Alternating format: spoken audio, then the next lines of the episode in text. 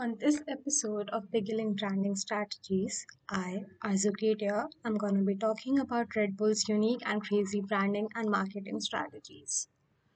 What's the best way to dominate a market? Create one that doesn't exist yet. That's exactly what Red Bull did with the energy drinks market more than 30 years ago.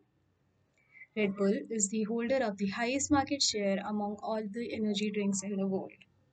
The brand associates its product with strength, adventure, and energy.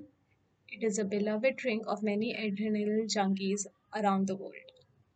Its target customer market is 16 to 35 year old college students, employees, sports persons, and spectators who fall in the average to high income range. The brand Red Bull was founded by an Austrian businessman in 1987.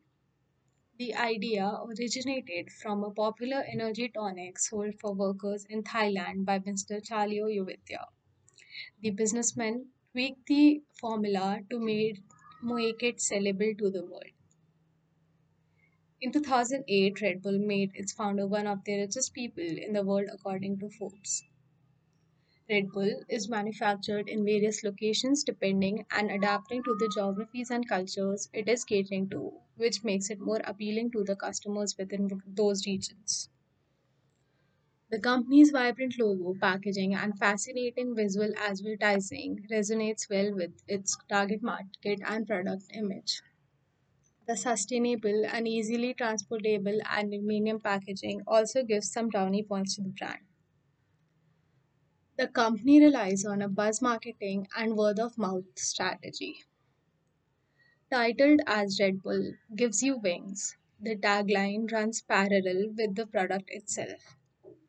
The commercials carrying this message are trendy, innovative, and are successful in grabbing the attention from its viewers.